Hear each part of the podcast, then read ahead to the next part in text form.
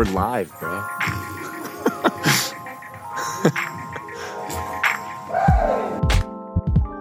Welcome to the Denim Dungeon. We are recording on a tragic Tuesday. It is election day in the United States, but we are here to talk 49ers football. I am your host, Brian Rennick. I am a contributor at 49ers WebZone, and I am joined, as always, by my co host and my fellow contributor, but most importantly, my good buddy, T Sleazy, Tim Sprinkles. How's it going on this tragic Tuesday? Oh, Brian, it is. Uh, it's been interesting taking in all of the information uh, coming in both in the sports world and in the political world. There's a lot to take in and digest and just make sense over. Um, it's, yeah, it was not a good game for the 49ers when they went up to Seattle. Uh, they they played very poorly. And I think in all phases of the game, there was nothing that was phenomenal and stood out. Uh, a lot of bad, more injuries, and and then tonight, just watching the election, you know, obviously, I knew I was going to go to bed not knowing the answers to this election, uh, but it's just frustrating for that to come to fruition and and be like it's it's a, it's it's ten thirty and no one has a clue as to how it's going to play out. Yeah, it's uh it's tough, but uh I know that that normally we we record on a Monday and then the pod comes out on a Tuesday. I texted you yesterday and I was like, "Hey, the trade deadline is Tuesday. The 49ers made a trade on Monday. We're going to talk about that." But I text you I said, well, "How about we wait to record until Tuesday night? That way it's after the the trade deadline. So if the 49ers make any other moves, we could talk about it." And we were like, "Cool, let's do that." And about three hours later, I was like, oh, wait a second. Tuesday night's election night. Maybe that probably probably wasn't the best idea, but here we are. We want to get uh we want to get our 49ers content out for you guys despite what's going on uh, in the country. And so we are going to uh, focus. And actually, I'll be perfectly honest, having this to focus on is probably a good thing for me. So we're gonna we're gonna bring you our 49ers content and Unfortunately, it'd be nice if that 49ers content was happy in nature, but ultimately after that game on Sunday, uh, not so much. not no, so much at all. Very, very sad. Very just unfortunate watching uh, two of the premier players on the 49ers offense walking to the locker room just after halftime. Uh, it kind of seemed like going in at half, the 49ers had missed some opportunities uh, to either be uh, tied with the Seahawks or leading at halftime. They kind of squandered those uh, those chances away uh, with a brilliant start from the defense to the game, and and then it just seemed like the 49ers fell off a cliff to start the second half. The wheels and, fell off for sure. Yeah, um, it, it yeah, that story is about a bike. I don't know if you knew that. Um, it's a great Holiday Inn commercial. I don't that know is, if you that is if you remember that. Do you remember that commercial? I do. I do. Oh, he's not a, so he's not an author. Yeah, he's but he stayed at a know, Holiday Inn. He stayed at a Holiday Inn. And uh, do you know anybody that can draw? no. So yeah, so the big news coming out of uh, out of the game uh, on the injury front. First off, George Kittle the all world tight end, the people's tight end, will be out at least eight weeks with a broken bone in his foot. My favorite aspect of that is that Shanahan did come out to, today and say that it will be eight weeks. Kittle thinks it'll be two weeks, but that's because he's George F. and Kittle. but uh, the the team is going to protect himself from himself, and that is an eight week injury, which barring a playoff run for the 49ers, means that George Kittle's season is done. Yeah, there was a, a doctor on who came onto Fox and uh, spoke on behalf of, I guess, his medical profession um, and gave his his uh, diagnosis without actually working on Kittle. But the biggest fear is that it is a Jones fracture, and that is the same injury that uh, Deebo Samuel suffered uh, earlier in the year, and he made a relatively speedy recovery uh, from that. I think it was right around six weeks that Deebo Samuel was out from the time of his injury, and that ultimately is the time frame on the early side that they suspect George Kittle would be back, but most likely uh, it's going to be around an eight week injury. Uh, if he has surgery on that foot, they said it could last up to 10 weeks. And obviously, that would most likely put him out for the rest of the year, which, if it is a serious Jones fracture in nature that requires surgery, then him being out for the rest of the year, giving him uh, the off season to heal as well, would probably the be-, be the best thing for him, considering we all know George Kittle and he would play on a broken foot. He has no problem. He has played.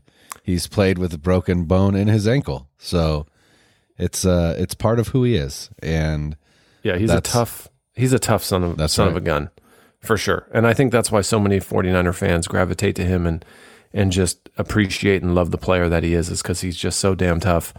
Um, he kind of represents all of the attributes we we wish we could be more often uh, as fans. Um, tough, uh, honest, uh, outspoken. You know, just seems like he has fun all the time. The dude is is you know he's just awesome to listen to, and it seems like he lives his life the right way. And uh, yeah, I want to be a more quarter like George mile Kittle. at a time. Yeah, basically. well, and then obviously the other news, and this has led to more than just uh, news in terms of injuries, but Jimmy Garoppolo is out indefinitely with a high ankle sprain. According to some reports, there are torn ligaments in the ankle that could require season ending surgery, but Garoppolo is getting multiple opinions. And then in Shanahan's press conference today, he did state that this is actually a new injury, not a re aggravation of the old injury.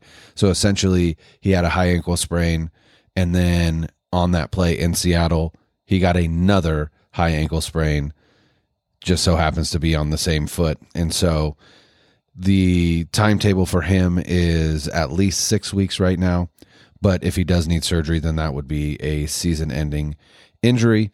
And so, for all intents and purposes, Jimmy Garoppolo's 2020 season for the San Francisco 49ers, just like George Kittle, just like Nick Bosa, more than likely just like Dee Ford, is over, and we will we will be uh, we will be the uh, Big Nick experience moving forward for uh, QB one for the 49ers. Yeah. It really is unfortunate what happened to Jimmy Garoppolo. He he just can't really seem to catch a break health wise. Um, you know, Jimmy Garoppolo, there's no doubt that he's he's a tough guy too. Um, I I mean, I think I'm going to I would argue just a little bit in regards to the fact that, you know, Shanahan says that this is a new injury and not a re-aggravation of the old one where it happens on the same same foot, same location. Um, Jimmy Garoppolo never really truly looked healthy and 100%. He looked better, but he never looked like he was 100%. And I mean, I know from experiencing high ankle sprains in my playing career that this is, you know, it's a sprain doesn't quite sound as bad as a break or a tear. But one of the things that you like you realize about a sprain is it it it is a tear in a sense of a ligament and just and not a this, complete tear. Right. And this is, you know, a high ankle sprain is a a tear, a grade 1, a severe sprain is a grade 2. Uh, tear of the ligament that holds the the tibia and the fibula together. And this is extremely painful uh, especially for a quarterback in your plant leg when this is the foot that you drive off of and you twist off of, and there's a lot of torque and pressure put into that area. Um, it, you know, when you can see him, I would say you could see him favoring it since he's been back. I mean, very rarely do you see him drop back, plant his leg, and drive through a throw. He is dropping back, his footwork is off He's throwing flat footed. That way he doesn't have to drive off that leg. He's relying more on his arm than he is on his lower body. and it you know it's it's it's led to some of those horrific throws and interceptions that we've seen. Yeah, there's I mean there's no doubt that that Jimmy Garoppolo wasn't right in 2020. Uh, I don't think we saw him outside of the Arizona game where he was healthy. And the first And- half of the Jets game prior Well- to the injury. M- Maybe the first quarter really of the Jets game. That's true. So ul- ultimately maybe just maybe we saw the last the last play Jimmy Garoppolo will will have as a 49er. Uh, I think uh, no matter what happens, uh, Jimmy Garoppolo will have a career in the NFL. Uh, I think he will find success no matter where he plays. But some serious questions have to be asked in regards to if you are running this franchise and you see the ability to uh, acquire a quarterback of similar or potentially better skill if if things pan out at at less of a price. And by giving up Jimmy Garoppolo's contract you're able to sign multiple players to keep the core of this team together some of the the standout players you have to at least explore that option so yes it is in question whether or not Jimmy Garoppolo will suit up another game for the 49ers in his career Yeah, I actually uh, put out an article for the Web Zone on Monday, and it simply said that it was time to move on from Jimmy Garoppolo. And the gist of the article really made it more of a financial decision more than anything else. In fact, the first line I wrote was, I don't think Jimmy Garoppolo is a bad quarterback, and I don't. I don't think he's a bad quarterback. I think he's a good quarterback, and I think if he has a good team surrounding him, that he can lead that team to the Super Bowl. And that was evidenced in 2019. But the issue that you have with Jimmy Garoppolo is that he has now shown himself to be injury prone, right? And you may think that's unfair to say, but he had shoulder injuries in New England. He tore his ACL three games into the 2018 season. He was healthy for 16 games, well, more than 16 games in 2019, and you saw what happened. But now we're in 2020, and he gets injured the first half of the second game, and then he re-injures himself in in week eight. And so you can't you can't pay a quarterback 27 million dollars a year if you can't fully rely on him to be on the field. And so ultimately, I don't think this is a decision that the team will make because Jimmy Garoppolo isn't good enough. I think it's a decision that they will make for, like you said, to make sure that they can keep this team together long term. And, and, you know, the reality is, is as it stands right now, the 49ers have $6 million of functional cap space for 2021. And they're going to need to they're going to need to create more. And then not only that, but the cap is going to drop down to 175 million. And so if if they get rid of Jimmy Garoppolo, that's a savings of 24 million dollars a year because his dead cap hit's only 2.8 million dollars. They've they've paid him all of the guaranteed money in his contract. And so if you get rid of Jimmy Garoppolo and you get rid of Dee Ford in the offseason and you couple that with and we'll talk about it in a second, they traded Kwon Alexander on Monday. Well, now you've got a financial clean slate to be able to address the fact that the only person in the secondary that is signed to in 2021 is Jimmy Ward and Trent Williams is going to be a free agent. Fred Warner's up for an extension in uh, two years. Kyle, Deebo will Kyle be Juszczyk. yeah, Kyle Juszczyk uh, is is set to be a free agent in a few years. Deebo will be up for an extension, and Bosa will be up for an extension. And so, the gist of my article was it's time to move on from Jimmy Garoppolo and look at a rookie quarterback. That was my, you know, that was my thought. And there, I have other thoughts. You know, Sam Darnold being one, and, and we could talk about that in a little bit. But That's Um, that's the one that the 49ers really need to consider. Yeah, but uh, you know, I think I think Jimmy Garoppolo's played his last game in a 49er uniform. And you know who else has has come out and said that? And so I feel pretty pretty confident in my you know, in in in my evaluation is Steve Young. Steve Young came out and said he thinks that that Garoppolo's done as well. So Well, it not- sucks, but Yeah, mean, it's that's not where just we're at. not just Steve Young though, but even Colin Cowherd came out and said it. And you know, to be honest, like he's he's pretty right most of the time in regards to some of his his takes. He doesn't fire hot takes out there. You know, uh, I I do take into account what Steve Young and Colin Cowherd would say in regards to Jimmy Garoppolo. And let's not get it twisted. Like Jimmy Garoppolo is a good quarterback.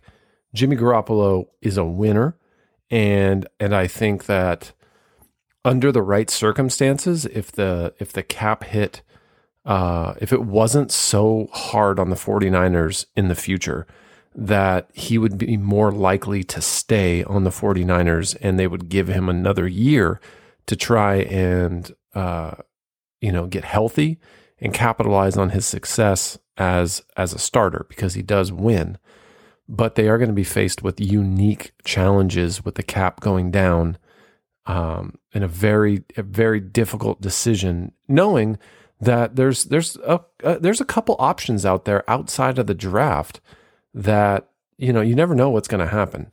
You have Matt Ryan, which is would be a financial stretch.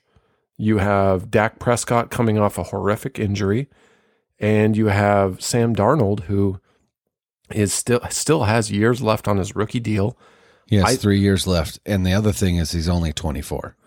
I, and I think people have forgotten based upon the fact that he landed in just the worst organization possible. I'm going to say it again the worst possible location with the worst coach possible.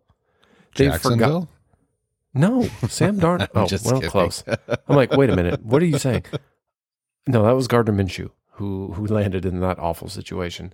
Um, no, Sam. People forget how like how highly he was being recruited and how how much of a like how high he went in the draft and just what the NFL scouts were saying about Sam Darnold as him being basically a, a can't miss candidate. And he you can miss with great talent when you go to a terrible coach and a terrible run organization with zero talent around you. Bottom line, Sam D- or yeah, Sam Darnold, he is a really good quarterback with really great arm talent and he is athletic. He he has the capability of throwing the ball down the field. I think that if the 49ers wound up with him, I'm not saying get rid of Jimmy Garoppolo, like that's not what I'm saying from a from a quarterback standpoint, but I'm saying if they wound up with Sam Darnold, I would be very very happy and I don't think the 49ers would miss a beat and Kyle Shanahan's playbook would open up because they could extend the ball down the field. I remember the the play that that he had against the 49ers for the touchdown late in the game. You know, he was he was swarmed in the pocket, he got out and just on the run to his left and, you know, hit I think it was Jamison Crowder at about I, th- I think 25 No. yards down the field. Crow- Just- Crowder was out that game. It Oh, was, was- the uh, little little white slot receiver. I forget his name. Yeah, but anyway, hit him on just like a frozen rope, like 25 yard frozen rope. Just led him away from the the corner that was covering him. I believe it was Mosley, or no, it was Witherspoon. That's right, it was Witherspoon. But I just remember that play and, and just think like, man, the the talent that this guy has is is is enormous. And you know, I think I think what Sam Darnold offers you is a higher ceiling than Jimmy Garoppolo. It might not be as high of a floor, at least in the first year that if, if you got him in the system, but I don't know, you know, and and and we're gonna talk about uh, we're gonna do some prognosticating in a little bit, but you know, ultimately, like you said, it is gonna be a tough decision that they have to make, and and you know, I think the front office is willing to make tough decisions because they already made one this season in that they traded linebacker Kwon Alexander to the New Orleans Saints for a conditional 2020 fifth round pick. And then linebacker Kiko Alonso is coming back in that deal. So Alonso is currently on the pup list and is still recovering from an ACL tear that he had in December of 2019. So he actually may never suit up for the 49ers.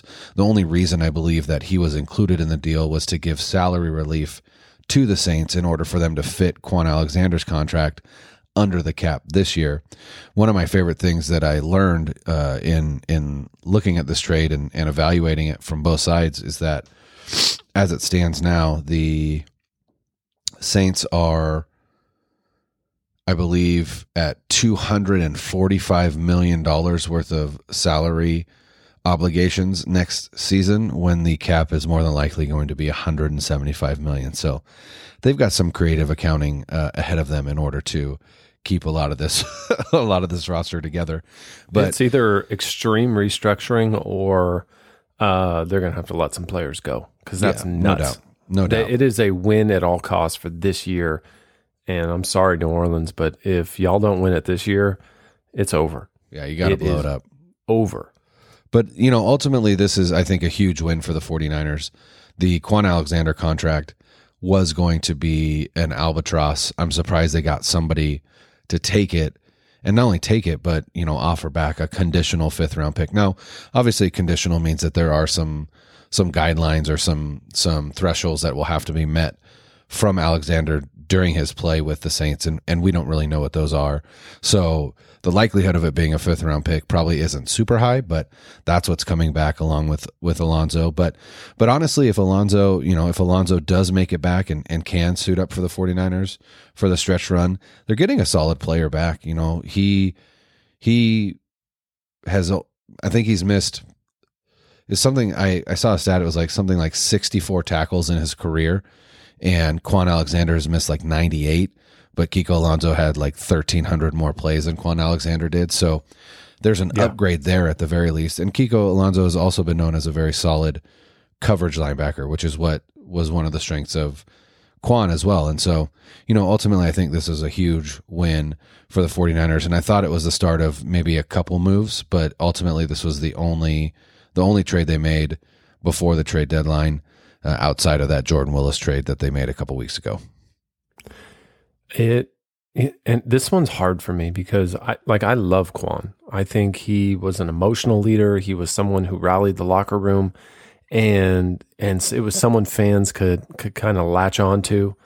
Uh, his his ability and and his recovery last season after his torn pec to be able to get back in the Super Bowl, despite how he played, I think it was an amazing uh, testament to his his fortitude to to be an ultimate teammate, and you know it, that that's something that galvanizes a locker room that sets the tone and kind of sets the bar for someone like Fred Warner and and Dre Greenlaw, players who are young and and striving to be great in this league. And Kwon was able to set the tone and and kind of give them a roadmap to greatness. Um, I hate seeing him go, but from a a business side of things, from the financial aspect of how the National Football League is run, this made complete sense. It was a win for the 49ers. I have zero idea why the Saints would take this trade uh, with the the the the size of the contract. Uh, it just doesn't make any sense to me whatsoever. But uh, needless to say, um, yeah, the 49ers won the business aspect of this.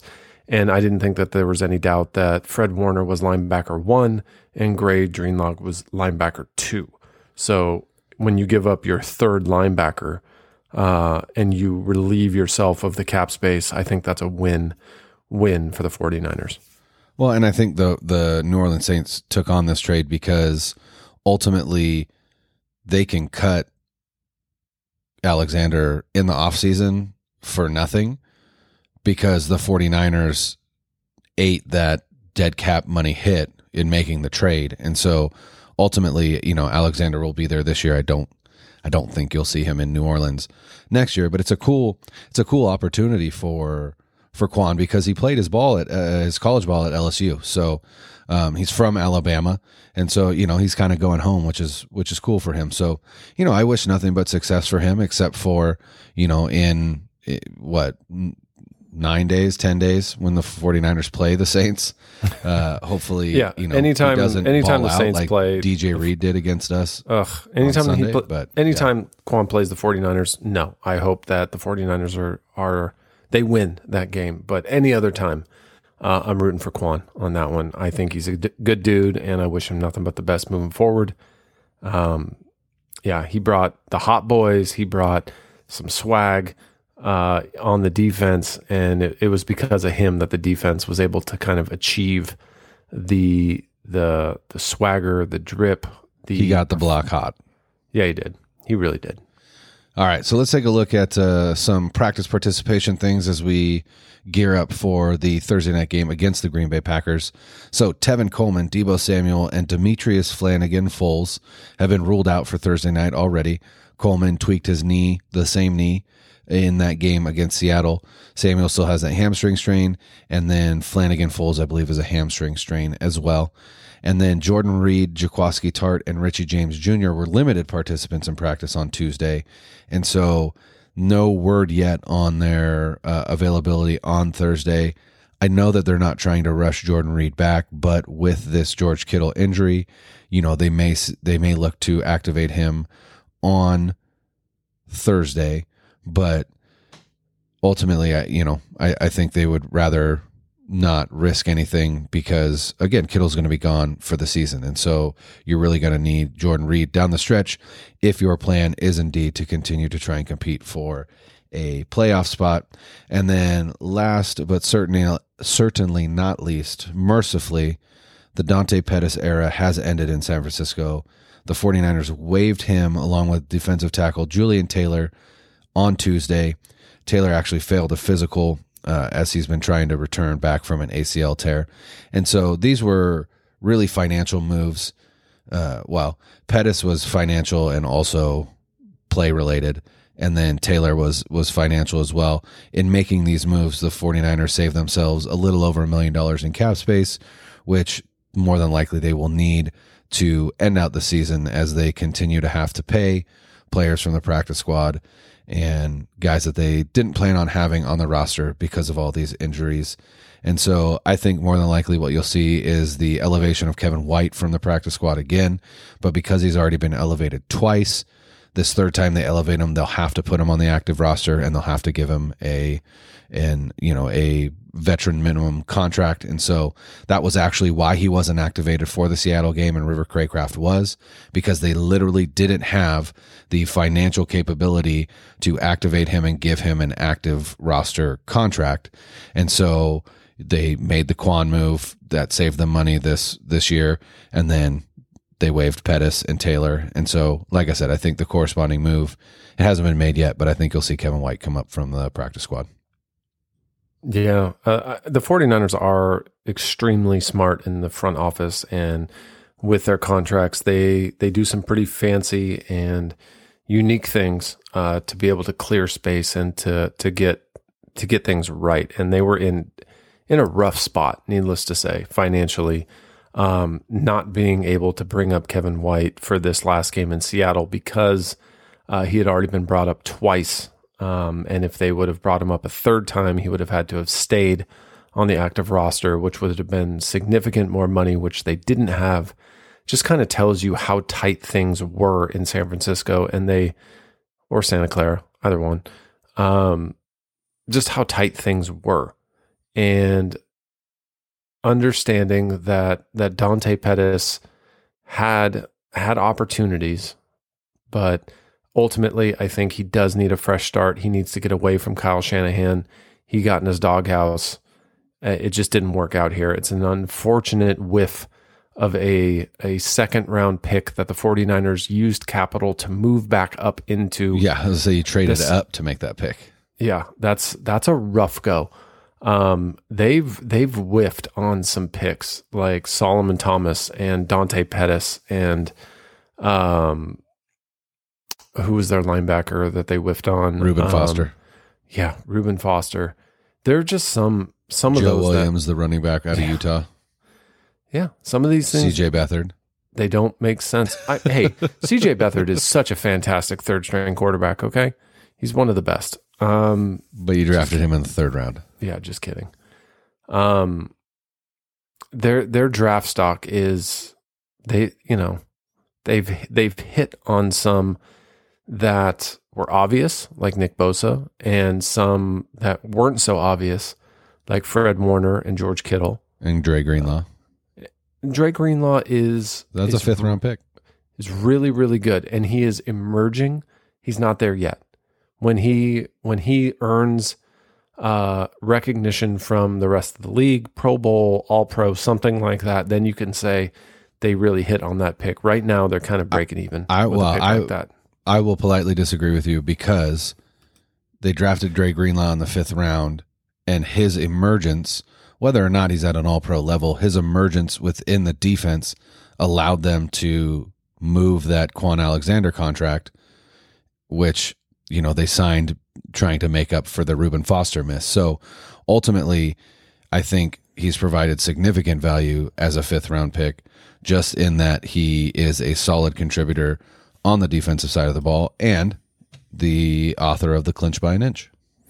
True. Oh, and I'll give you the fact that they did clear cap space because of Dre Greenlaw's play up until this point. But let's not forget that he is still a second year player and he did have a terrible game against the Seahawks. His future is not yet written. It, it is likely that he is going to be a fantastic linebacker for the 49ers and he'll be around for a while. But as we all know, that nothing is certain when it comes to NFL players. And Dre Greenlaw, I want, hope for the best, like all of that. But you know, let's let's truth be told, he graded out as a at a 56.7 against the Seahawks, and that's just not. There were many plays where you just watched and he did not get the job done.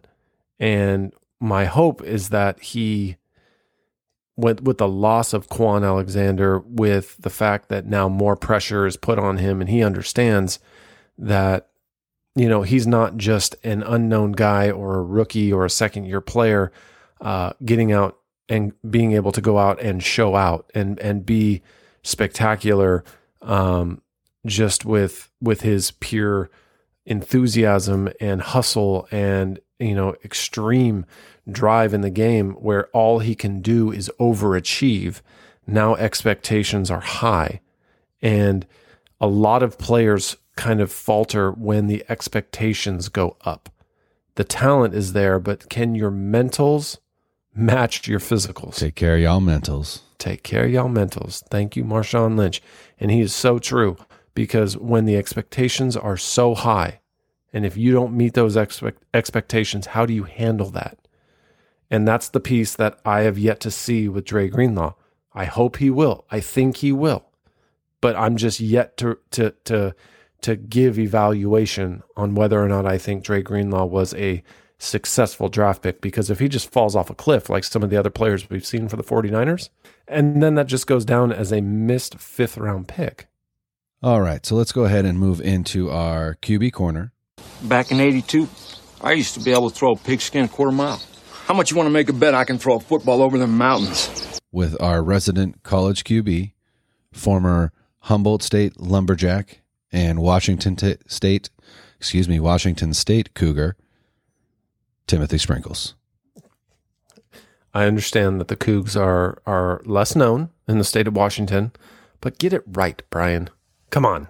I just stumbled over the word state. I knew it was Washington State. I just fumbled my words. It wasn't that I forgot.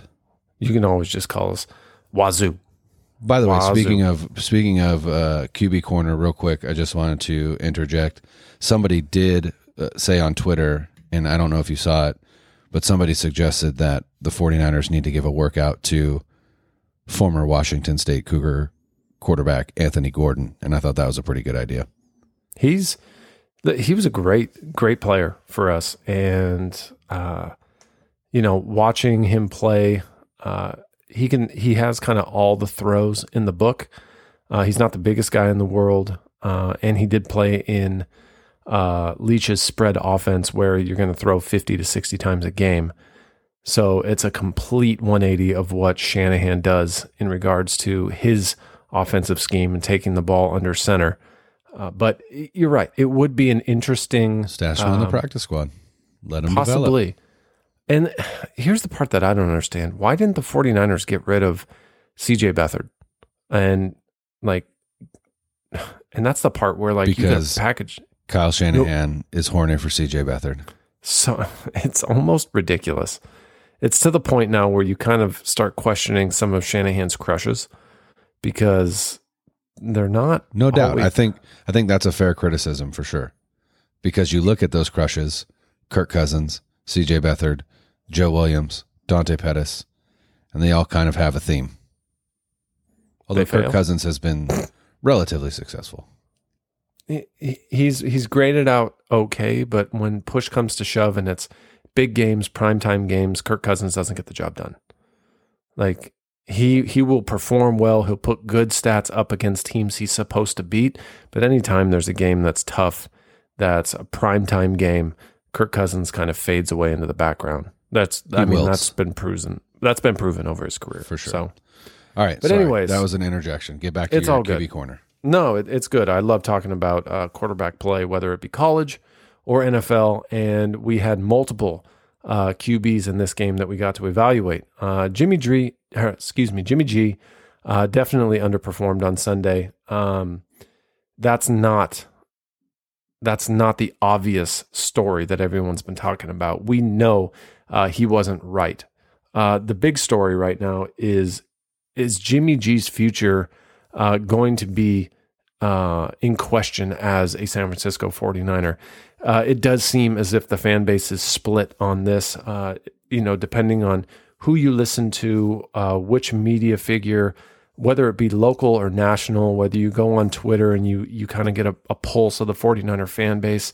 It's, it's relatively split at this point, And I do think a lot of it rides on what we spoke about earlier, financial, uh, aspects of his contract, but other pieces uh, obviously kind of focus on his play. And Jimmy Garoppolo, whether or not you want to take a look at his his downfield accuracy and his 20, 20 yard plus throws in 2019, where he led the league in accuracy, and you know he was he was fairly efficient, if not very efficient. Uh, as a deep ball passer in 2019, he just didn't get a ton of opportunities to the shift in 2020 where he was pretty pitiful, uh, one of the worst in the league at throwing the ball down the field. Um, whether that was because he was playing on a hurt ankle and didn't have the ability to push off or not, uh, you know, this league, the NFL, is a lot of what have you done for me lately? And it's a very short term memory uh, for NFL fans in particular when they're focused on the quarterback, the most important position on the field. Uh, Jimmy Garoppolo, in recent memory, and and pretty much with the short term memory of uh, America and 49er fans, it is he hasn't done anything for the 49ers. They forget everything past about two, three months ago. Well, let, let me just say, I texted you this earlier. I wrote an article June 1st about how Jimmy Garoppolo could have an MVP caliber season in 2020. And I posted an article on November 2nd stating that it's time for the 49ers to move on from Jimmy Garoppolo. So, in a five month span, we've gone from possible MVP candidate to possible future New England Patriots starting quarterback. It's a good. It's a good. Uh, that's a good spot for him to wind up if he does uh, get traded or gets cut from the 49ers. But uh, that is how quickly things can change in the NFL and uh, how perception uh, forms reality uh, for a lot of NFL players, especially quarterbacks. Um, I, I don't think that uh, there's any doubt that on Sunday, uh, Jimmy G's QB play on the field, uh, he missed open receivers. Um, he performed terribly against the blitz. Uh, he made critical errors when the 49ers were either in or approaching scoring opportunities, especially in the first half. These were easy throws, like reading uh, a double slant and, and seeing that the the slot receiver uh, had the step to the inside of the guy that was covering him because the guy that was covering him kind of broke off to cover uh, Brandon Aiyuk. It was actually Kendrick Bourne who who on this third down play, it was a critical third down play, about third and eight, and Jimmy Garoppolo hits Brandon Aiyuk for a six yard gain on a double slant. Um, and it was one of those reads where this is like it's like a high school read. Your your read you can go outside in or you can go inside out either way, but um, you have to take a look at uh, both defenders and you have to at least see um, that inside defender bailing to the outside. It's like he knew where it was going. Uh, if he hits Kendrick Bourne in stride, uh, Kendrick Bourne runs, uh, I think, away from the safety and into the end zone for a touchdown. And then, um, you know, Jimmy Garoppolo missed.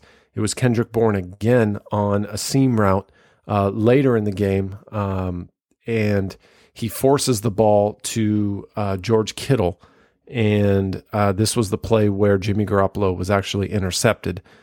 And it was one of those reads where the safety was was in uh, it was his responsibility to take Kendrick Bourne in the deep middle. Uh, he had the deep third, middle third of the field, and he didn't flow over to Kendrick Bourne's side. So when Jimmy Garoppolo hit the top of his of his drop, uh, all he had to do was was fire a ball 25, 30 yards down the field on the outside shoulder, on the sideline shoulder of Kendrick Bourne and there was no chance that the, sa- that the safety was going to make it over. Uh, and instead of that, instead of a sure touchdown, uh, he forces the ball to to George Kittle. Uh, it was off target behind, which was something that I wrote about was one of his weaknesses uh, the week prior in an article where a lot of his throws sail or or wind up behind his intended target, even in intermediate to shorter throws and it was an interception, a drive killer. And it was one of the things that set the 49ers back in this game to a point where they couldn't recover, even though the defense had given them two incredible uh, series to start the game. Um, the offense didn't capitalize. And unfortunately, it was just too much at that point to overcome because the Seattle offense was was really rolling. Well, and um, we said before the game started that if the 49ers defense could get three stops, that could be the margin in which they could win the game. And unfortunately, the offense just did not come to play at all, and they could not take advantage. You know, the you, when you hold the Seattle Seahawks offense to seven total yards on their first two drives, and you come away without scoring twice, like you've set yourself up for failure, and that's against the worst exactly defense exactly in the NFL. Bad, historically bad defense. I don't know. So I don't know what happened. yeah, I mean it was it, it it was just bad, and the fact of the matter is is this brings up the question: Is Jimmy Garoppolo the quarterback for the future? He does go out on on injury. He's going to be out for an extended period of time with this high ankle sprain. And now we get to see what Nick Mullens is capable of doing. And we know that, you know, Nick Mullens can throw the ball. Uh, he, he's not a great deep ball thrower, but he's not afraid to put the ball 20 to 30 yards down the field. We know that he he's more able, moxie than Jimmy, it seems he like. does. And it, and it seems like he understands the offense better as well. Uh, I don't think there's any doubt that Nick Mullens knows the offense about as well as anybody besides Kyle Shanahan. And and that's probably moving forward one of the best things considering that you don't have George Kittle, that you don't have Deebo Samuel, that you don't have your you, you don't have Raheem Mostert, you don't have the studs uh, on the offense that can kind of overcome some of the the defensive schemes that are put in front of them uh, it's going to rely heavily. These next two games are going to rely heavily on Nick Mullens understanding the offense and knowing what the defense is giving them, and then what are the opportunities for the the offense to take advantage of. Uh, Nick Mullens gives the 49ers a better chance with that, understanding the mental side of the game. He doesn't have the physical tools that Jimmy Garoppolo has, and Jimmy Garoppolo doesn't have all the physical tools, period. So, yes, we are playing down like two pegs. But I do think Nick Mullens is a capable enough quarterback to be able to get the job done. Bottom line is when he faced pressure against the Seahawks, he wasn't just facing a prevent defense the entire time. Against the blitz, he was 12 of 15 for 136 yards and a touchdown. That's pretty significant. Like he didn't just walk into the game and the and the Seahawks were up by so much that they immediately went into a prevent defense and didn't pressure Mullens at all and just backed off and let him throw the ball anywhere he wanted to go. Nick Mullens faced blitzes on his first drive. He faced, it was eight or nine blitzes on his first drive alone, and yet he was still able to get the ball into the end zone. Bottom line is when Nick Mullens is on, when Nick Mullens is feeling confident, I, I think the 49ers offense can be pretty darn successful.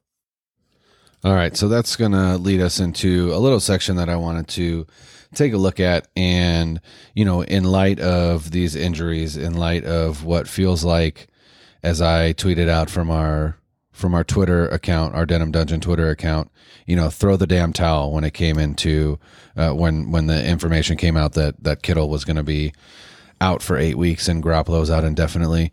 The question is, where do we go from here? my old friend. It's nice to be with you again. again. So where do we go from here? And so the question I want to ask you, there's a couple. So the first one is, you know, what is the ideal scenario for the 49ers as a team moving forward? Now, again, personally, what do I think? Well, I think it's time to move on from Jimmy Garoppolo.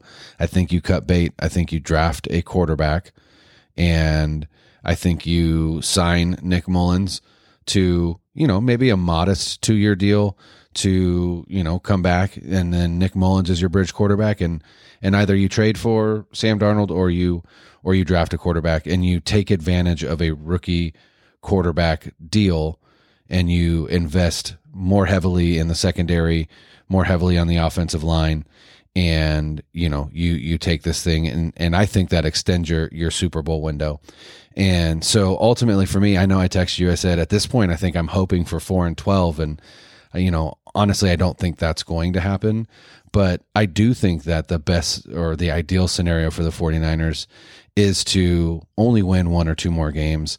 I don't think a playoff run I think they're capable of a playoff run and, and, and we can talk about that, but I think ultimately that would be almost a detriment to them for the future. And so my ideal scenario, even as a fan, you know, and and I and I will continue to watch every game, but you know, if they end this season four and twelve or five and eleven, it, it's just very similar to me to the 2018 season where they find themselves in a scenario where they are a good team with a bad record and they get to take advantage of drafting high in you know in which case they got Nick Bosa and, and now maybe they get the the franchise quarterback of the future. What do you think? Well, he- here's, I mean, I'm I'm very torn in regards to whether or not uh, the 49ers should draft a quarterback or they should go after a free agent or somebody that they could potentially get in a trade. Uh, I think that there is only one quarterback that makes sense for the 49ers.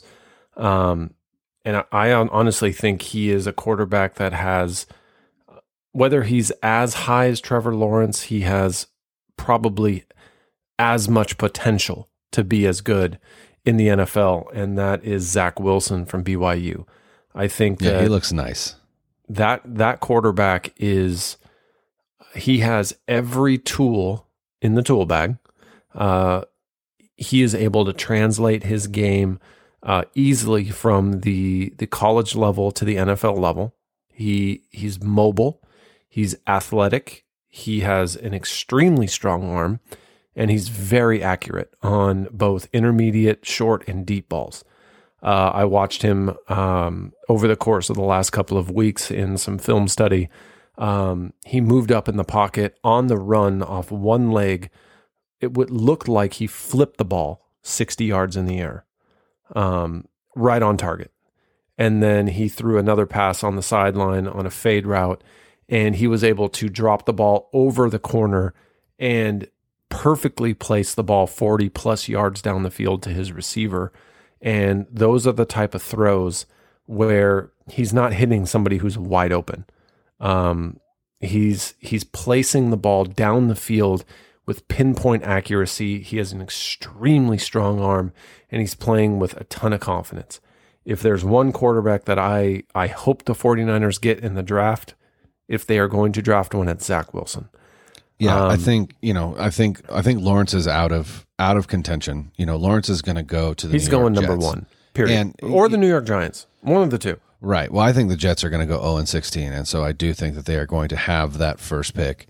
The Giants are plucky. They almost beat the Bucs on Monday night, so I don't think that they're going to have the the first pick. And so, you know, the Jets are going to go 0 and 16 or 1 and 15.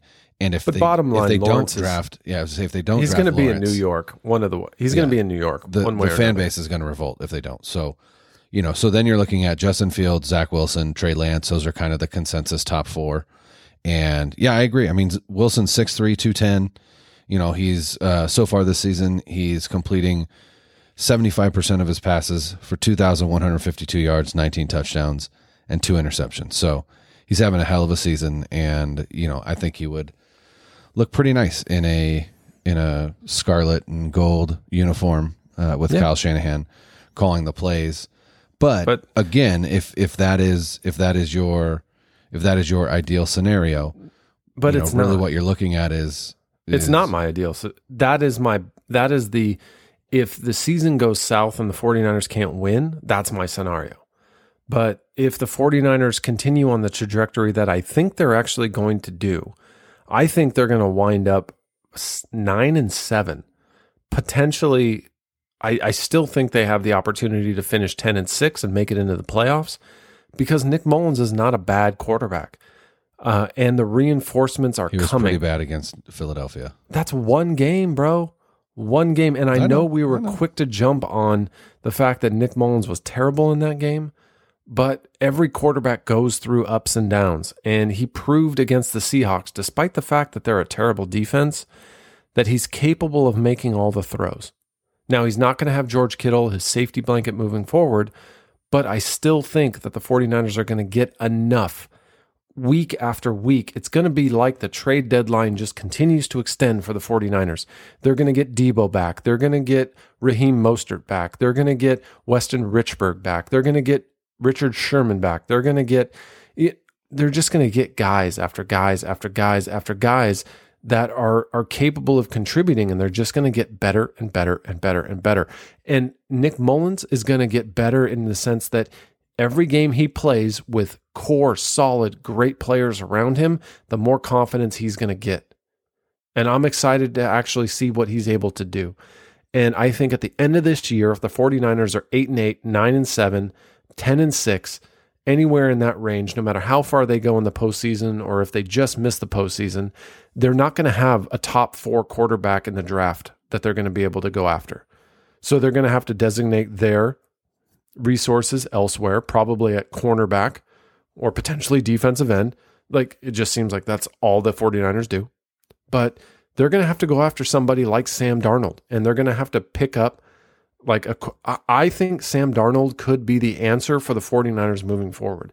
With 3 years left on his rookie deal, he's extremely cheap. He has a very good arm. He's extremely athletic. He's very smart and I think he would be great in Kyle Shanahan's offense.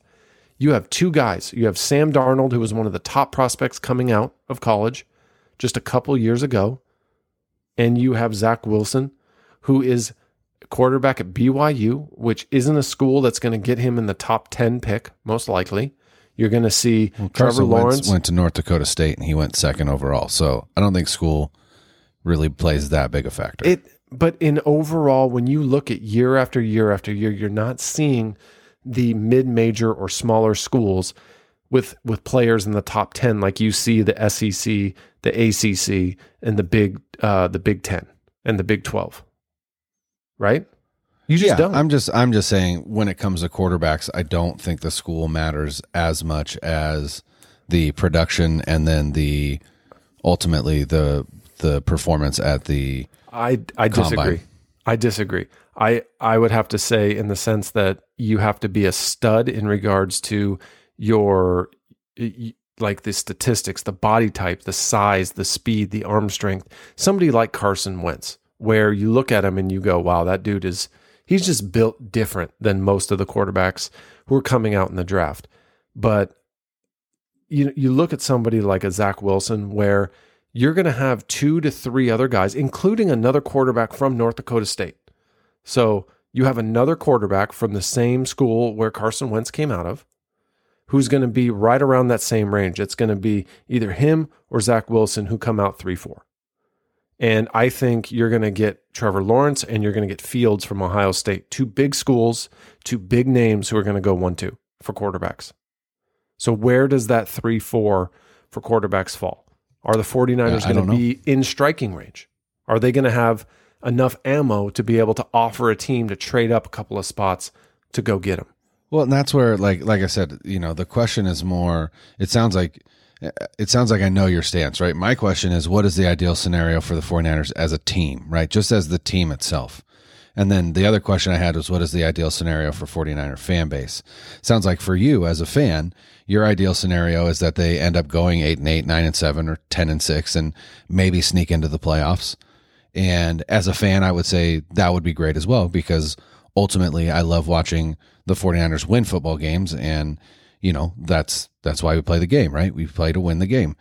But ultimately I still think the ideal scenario for the team, especially moving forward and for the future is maybe not necessarily getting to eight and eight, nine and seven, or 10 and six, because you really put yourself out of contention for one of those top quarterbacks. And I think that I ultimately, there needs to be a new quarterback. Jimmy Garoppolo is not the future. If you can get Sam Darnold, that's great. But I also think that there's going to be more of a market for him. You know, Indianapolis needs a, a long term solution at quarterback. Jacksonville needs a long term solution at quarterback. No offense to your guy Gardner Minshew. You know, and there are other teams that there are other teams that do. And so if you're the 49ers, well now do you have to give your second round pick for Sam Darnold when now you don't now you have a first round pick but now you don't have a second or third round pick because you already traded your third round pick for Trent Williams. You know, and so I think that's where I, that's more what I'm talking about is like long term what is better for the team. And as a fan, I don't want the team to lose, but at the same time, maybe ultimately that puts them in a better position for the future. I just think uh, if they're going to win now, if they're going to win next year, if, if Super Bowl's in contention, you go for Sam Darnold. Other than that, then you're you're pushing things out too far. Uh, rookie quarterbacks, you set a bridge quarterback like Nick Mullens they're not they're not the answer to get you to the Super Bowl. So now you're pushing out a Super Bowl run another year. Well, and that was my the, third and final question: is is twenty one is twenty twenty one already a lost season? No. No. What, what makes it not a lost season? What no, what you, has to transpire for it not to be? Either the 49ers put all of their their backing and resources into Jimmy Garoppolo and he's successful in 2021, or you go after Sam Darnold and you're able to pick him up on his rookie contract and he's able to perform at a high level and you can sign the majority of the team that was here this year and they have to stay healthy. Period. That's it. If you draft a quarterback in the first round high and even if it's Zach Wilson or God forbid even if it's Trevor Lawrence, like come on. These are rookie quarterbacks. There should not be an expectation for them to come out of the gate, start, and win a Super Bowl in their first year. That's just no, not yeah, no doubt. But at the same time, you know, if if you look at the 49ers defense and you say, we can field an elite defense again because Nick Bosa will be back. We'll have Fred Warner. The secondary will be retooled. Maybe it's Sherman and Verrett or whatever the case may be. You know, maybe you maybe you bring in a strong safety. Maybe you re-sign Tartt. You know, you that defense can be elite again, especially if you can get someone to replace Dee Ford in that speed rusher role. And so if you have that elite defense, Jimmy Garoppolo already proved that, you know, a, a team with an elite defense and a game manager at quarterback could make it to the Super Bowl. And if, you know, if, if the, if the rookie quarterback that you have, you know, is, is more talented than Timmy, than Timmy, than Jimmy Garoppolo was, then maybe, maybe you could, you know, I mean, it's not out of the realm of possibility. It's definitely far fetched, but I don't know. But it's it's not just about more talented. Like the one thing about Jimmy Garoppolo is that the team rallied around him. They love playing with him. He's a leader, he's a winner. He makes tough throws and he completes tough throws typically when he's healthy on third and fourth down in key situations. Those are things you can't just put on a rookie quarterback and expect him to do the same things that Jimmy Garoppolo was doing in 2019. I think I think Sam Darnold can do those things. I think Sam Darnold is the only way. I take that back. Going after Sam Darnold or getting a healthy Jimmy Garoppolo back and him playing above his 2019 level. Those are the only two scenarios the 49ers have to making it back to the Super Bowl in, the, in 2021. That's it. I if we draft a rookie quarterback, we're going 2022. If we don't go after if we still have Jimmy Garoppolo and he uh, underachieves, but then we're we're facing the same question at the end of, at the end of next year. Yeah, I just uh, again, I don't, I just don't see Jimmy Garoppolo coming back. So then the question really becomes, who will be the quarterback? Is it going to be Nick Mullens? Is it going to be a rookie? Is it going to be Sam Darnold? I mean, obviously we can't answer that question. And I'll be perfectly honest. I, you know, I was the engineer on the Sam Darnold train. Like I wanted them to trade for Sam Darnold at the trade deadline, get him into the offense to finish out the season and then give him the keys to begin, you know, 2021. But we'll just have to see. So um, normally when we have these episodes, we do you know our 24 karat gold players, our who struck gold, who struck out. We've got 24 karat, 14 karat, and fool's gold. This performance really didn't really didn't inspire us to find very many players, and so we really felt like the only player that stood out on Sunday, and therefore is by default our El Jefe Tequila Boss Player of the Week, was Brandon Aiyuk, who had another terrific performance uh, caught another touchdown pass. And in his last two games, he has, I believe, 14 receptions for over 200 yards and two touchdowns. And so he really does seem to be coming into his own in this offense. And that is nothing but good news for 49er fans and Kyle Shanahan as they, you know, they, they look to face a, a good Green Bay team. And with Deebo out again, Brandon's going to have to do his best to step up like he has the last two weeks. Brandon Aiyuk has been phenomenal. Um, I think he has been everything that the 49ers have wanted out of the receiver they traded back up into the first round or higher in the first round to draft. Um, and over the last two weeks, when the playbook has kind of expanded a little bit to include him down the field, uh, he's in the top four uh, in rookie receivers uh, in terms of stats uh, for his production, which is great. Um, Brandon Aiyuk is going to be a special player. And I think this is not going to be the last time that he is our El Jefe uh, boss player of the week. Uh, way to go, local kid. Uh, sky's the limit for you, big guy. All right. Brandon Aiyuk. I love it. All right. Now let's uh, go ahead and take a break, and you will listen to the world premiere of our new El Jefe Tequila commercial. Ugh. What's wrong, good buddy? Man, another 49ers player is on IR. This is getting ridiculous. Yeah, it is unbelievable. But you want to know what helps me through this 2020 season? Mm, let me guess. El Jefe Tequila? You know that's right. This block is hot. Mm, all right, so what's the play call? Are we sipping or are we taking shots? Neither. It's time for an audible.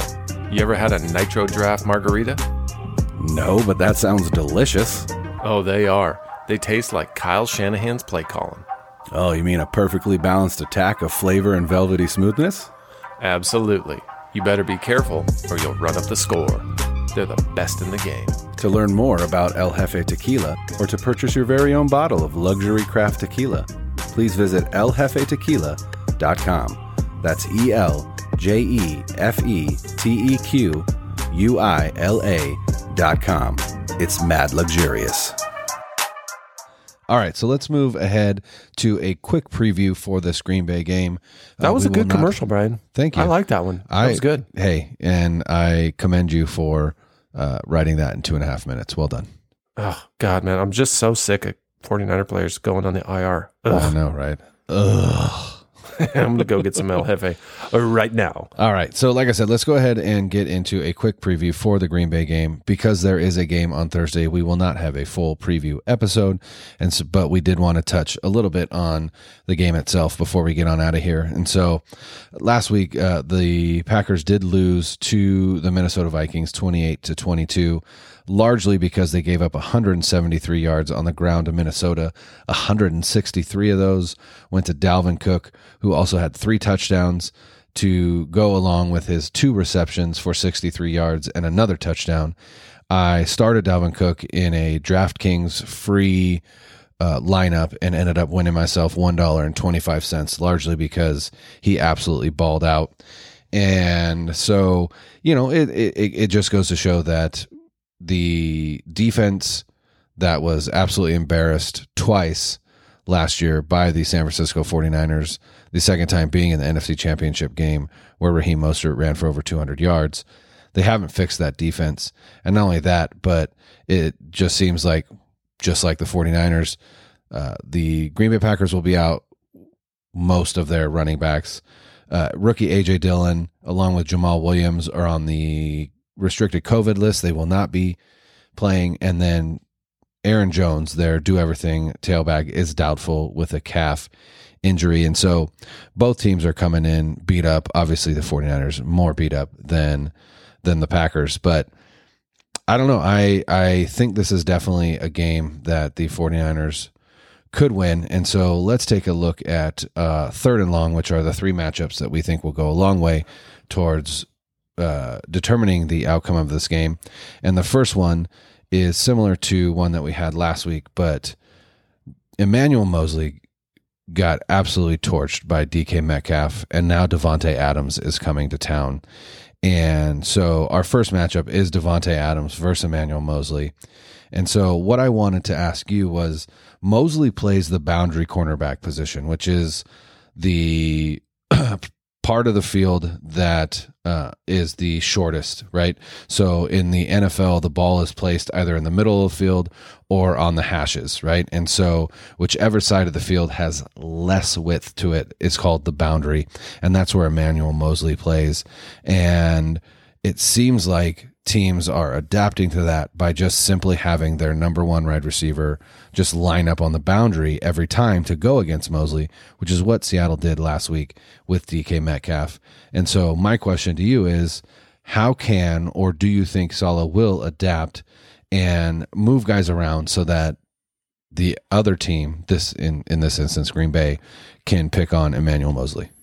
Well, it seems like the smart decision would be is to flip Verrett back and forth between the wide side of the field and the boundary on uh, Davante Adams, uh, the Green Bay Packers' best receiver. But th- this is not the strategy that Robert Saleh has gone with throughout this year, uh, and it is shown because Richard Sherman uh, is the wide side cornerback, and in this basically uh, defensive setup uh, we have Emmanuel Moseley, who played to the boundary side uh, of the field last year opposite Richard Sherman, has kind of filled into that same role. And Jason Verrett is the one who has filled in for Richard Sherman on the wide side of the field. Very, very rarely does he ever follow a receiver to the other side of the field. Um, but it at this point in the year, it doesn't make sense to continue that philosophy because Jason Verrett is the cornerback that is playing – uh, much better uh, than Emmanuel Moseley, and obviously Ahkello Witherspoon is not even in the picture. So, moving forward, you would need to think that you are going to get Richard Sherman back at some point. He is going to play the the wide side corner. Uh, I don't think there's any doubt in that. One, quarterbacks rarely uh, attack the outside portion of the field on the wide side. It's a longer throw, it's a harder throw. So Richard Sherman is able to kind of cut his area in half and just anticipate routes moving towards the inside portion of the field. Uh, at this point, why wouldn't you stick Jason Verrett on Davante Adams, their their most uh, the most threatening receiver that they have? Their only no matter threatening he, receiver that they have, to be perfectly honest probably and and there you have where now you're you're in a no lose situation you have your best guy on the best receiver the entire game he follows him around and you're protecting Moseley, and you're also preparing Jason Verrett for when Richard Sherman comes back because it is a different way to play. I don't think that they are going to sit Jason Verrett when Richard Sherman comes back. No I way. think that no they're way. going to move him to the short side of the field, and he's going to have to learn that all over. So why not start getting him some reps right now? And whether you win or not, you're playing with a backup quarterback. You don't have your starting running back. You don't have your number one receiver. You don't have Richard Sherman before he comes back. You have all these reasons that are built in uh, forgivenesses for the 49ers not performing extremely well. Well, and ultimately, the other thing you can do if you're not willing to switch sides is at least do some disguising, at least disguise some of the, the coverages that you have. And, you know, one of the things that uh, Donte Whitner said in the Seattle post game analysis was, you know, too often the 49ers came out in a single high look and just essentially told Russell Wilson exactly what kind of coverage they were running. And Wilson is a smart enough and good enough quarterback to just fully exploit and take advantage of that. So, you know, I would like to see some more quarters coverage, which, you know, could limit some of the damage that that Metcalf was doing and in this instance some of the damage that uh, Adams could do or, you know, just more more variation as opposed to just sitting in, you know, a cover 3 zone and hoping that you know you can keep everything in front of you. So we'll see. We'll see on Thursday. We'll see what uh, what Saleh does. The uh, second matchup we have is Nick Mullens versus the Blitz, and you did already talk about this, and so you know we don't have to spend too much time, but I do think that ultimately, you know, Mike Pettine runs a defense that is predicated on just creating chaos, right, which makes it difficult for the the quarterback to you know, examine the field, know what the coverage is, and know, you know, where he can go with the ball. And then on top of that, you know, when you're starting a, a, a backup quarterback, ultimately the majority of, of defensive coordinators just blitz the shit out of that guy until he can prove that, you know, he can stand up against it. And, you know, Mullens can, and, and we've seen him do that, and, and he did it against Seattle. And so ultimately, the success of the offense, I think, is going to hinge – highly on how Mullens handles the blitz. And if he handles it well enough, especially early, then I think that will kind of loosen the defense up a little bit, which will allow the the running game to get going again and allow the offense to find its balance and its rhythm, which ultimately will make it the most successful.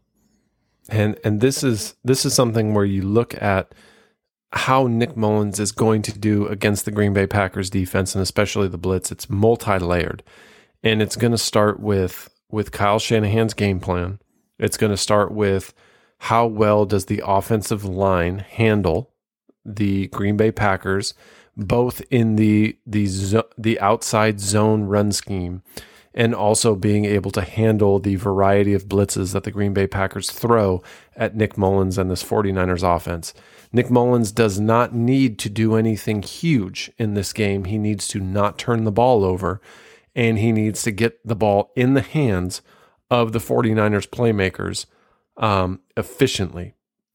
What we need to look for is when you see blitzes, you need to see Nick Mullens being able to get the ball to Brandon Aiyuk in stride.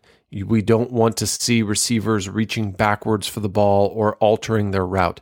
If Nick Mullens is able to deliver the ball accurately and on time, I think he will be successful against the blitz because he was successful against the Seahawks when they threw blitz at him uh, because he had a very quick release. There was one play in particular where um, uh, Kendrick Bourne uh, had a slant out of the the right side slot receiver and and that cornerback uh, came off the blitz who was covering him and it was almost one fluid motion where where Nick Mullens was able to receive the snap out of the shotgun and as he received that ball he immediately brought the ball back into his throwing motion and in one fluid motion. He delivered a strike to Kendrick Bourne before the the next level defender could get to him. And Kendrick Bourne bounced off that defender ran for an additional 10 yards and spinning and trying to get further down the field.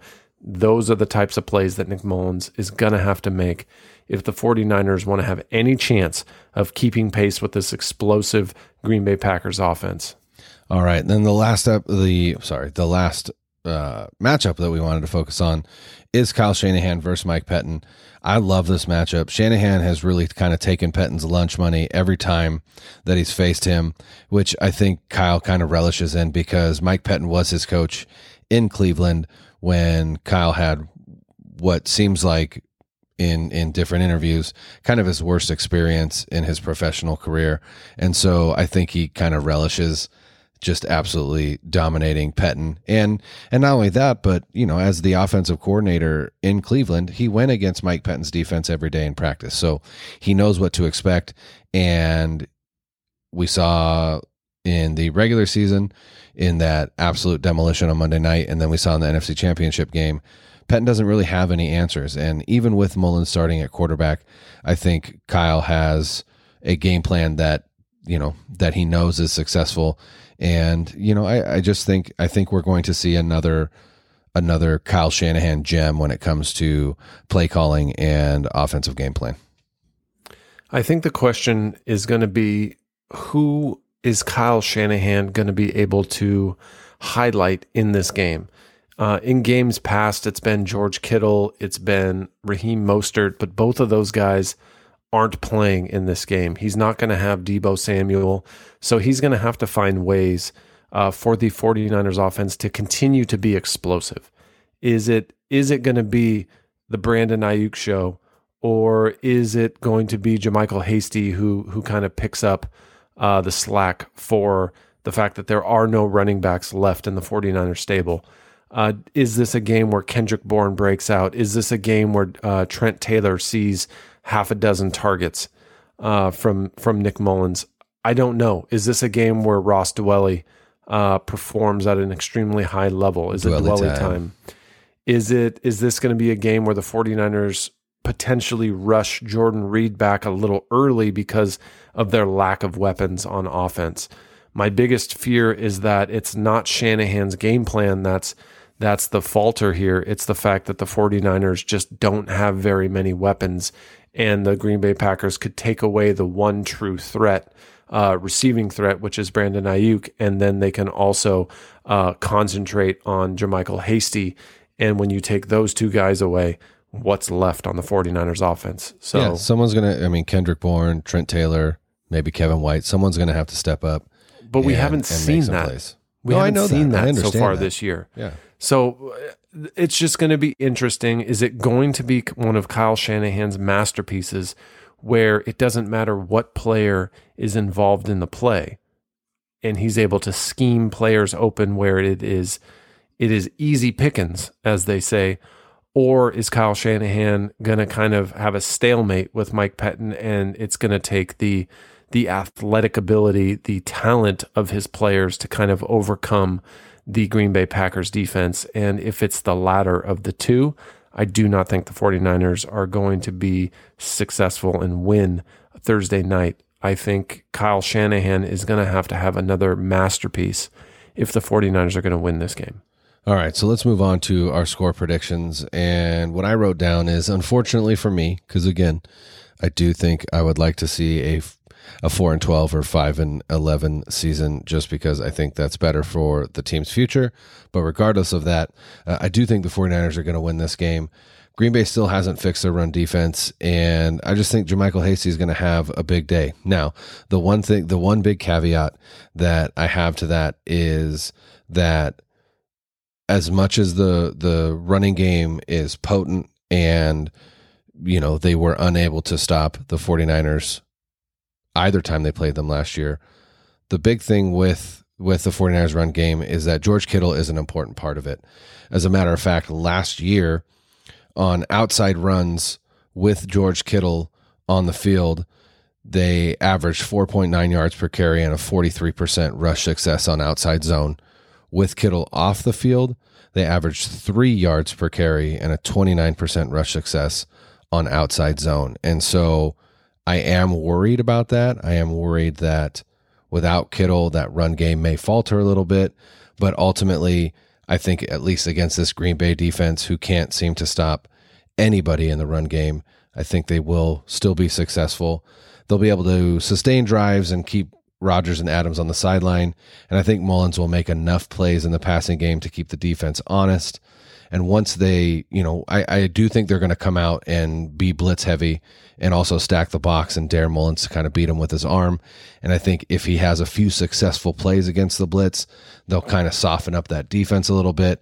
They'll be able to turn back to the run game, get in that rhythm, get into a game script that is a positive game script for them, running the ball, you know, keeping ahead of the sticks, you know, limiting Mullens's, uh, you know, I guess, not exposing him, so to speak. And I think Big Drip Nick is going to make up for his Eagles performance, and the 49ers are going to win this game, but it's going to be a nail biter 31 to 30. Surprisingly, I am not as optimistic uh, as you are about this game. I I just don't think that the 49ers have the pieces. Uh, so my my brain is telling me one thing, my heart is telling me another as a 49er fan, but if I'm looking at the game objectively, I just do not think the 49ers have the firepower to be able to hang with the Green Bay Packers. I think Aaron Rodgers is, you know, he is going to come in as motivated as ever, coming off of a loss to a division opponent after last year being embarrassed by the 49ers twice, knowing that their the rush will not be there like it was last year. Kerry Hyder Jr. is not going to produce the same as Nick Bosa. Uh, there is no DeForest Buckner to pick up a fumble and run it into the end zone. Uh, these are the types of things where players like Arik Armstead, who need to step up and live up to their contract, he is not ju- he is not doing it at this time. The fact that we don't have a Richard Sherman to to get an interception, we just don't have the pieces. So I think the Green Bay Packers unfortunately, are going to win this game. Um, it will be close early. The Packers will pull away midway through the game, and then Nick Mullens will get a late touchdown to make it closer than the score seems. And I think the Packers are going to win this game 27 to 20. And the 49ers are going to have a must win going into New Orleans the following week. All right. Well, that's all we have for you tonight. We are sorry it did go a little long. We tried to cram in a lot of a lot of what has been happening in 49ers land. This is a last, two for one. It this is a two, two for, for one. one. So, So, enjoy it. that's right. Split it up over two days, There you go. There you or go. share it with We- share it with a loved one. we re- we reviewed and we previewed and we talked about the future of the quarterback position with the 49ers and for the first time I think in a long time you and I are are a, bit in disagreement on what is best for the team moving forward and I appreciate that. I think uh I think that makes for good content. So we appreciate you guys listening. Thank you so much for uh, subscribing. If you haven't already, please review the podcast. Leave a review. Um, I guess leave a rating is what we asked for first because that's easier. And then if you have time, leave a review. Share this podcast with a friend who is a 49ers fan. Follow us on Twitter if you haven't already at Denim Dungeon Pod. And we will be back probably uh, not right after the Thursday night game. Uh, we will we will take the weekend, digest, and we will be back on hopefully a triumphant Tuesday. But until then, Bang, bang. Niner Gang.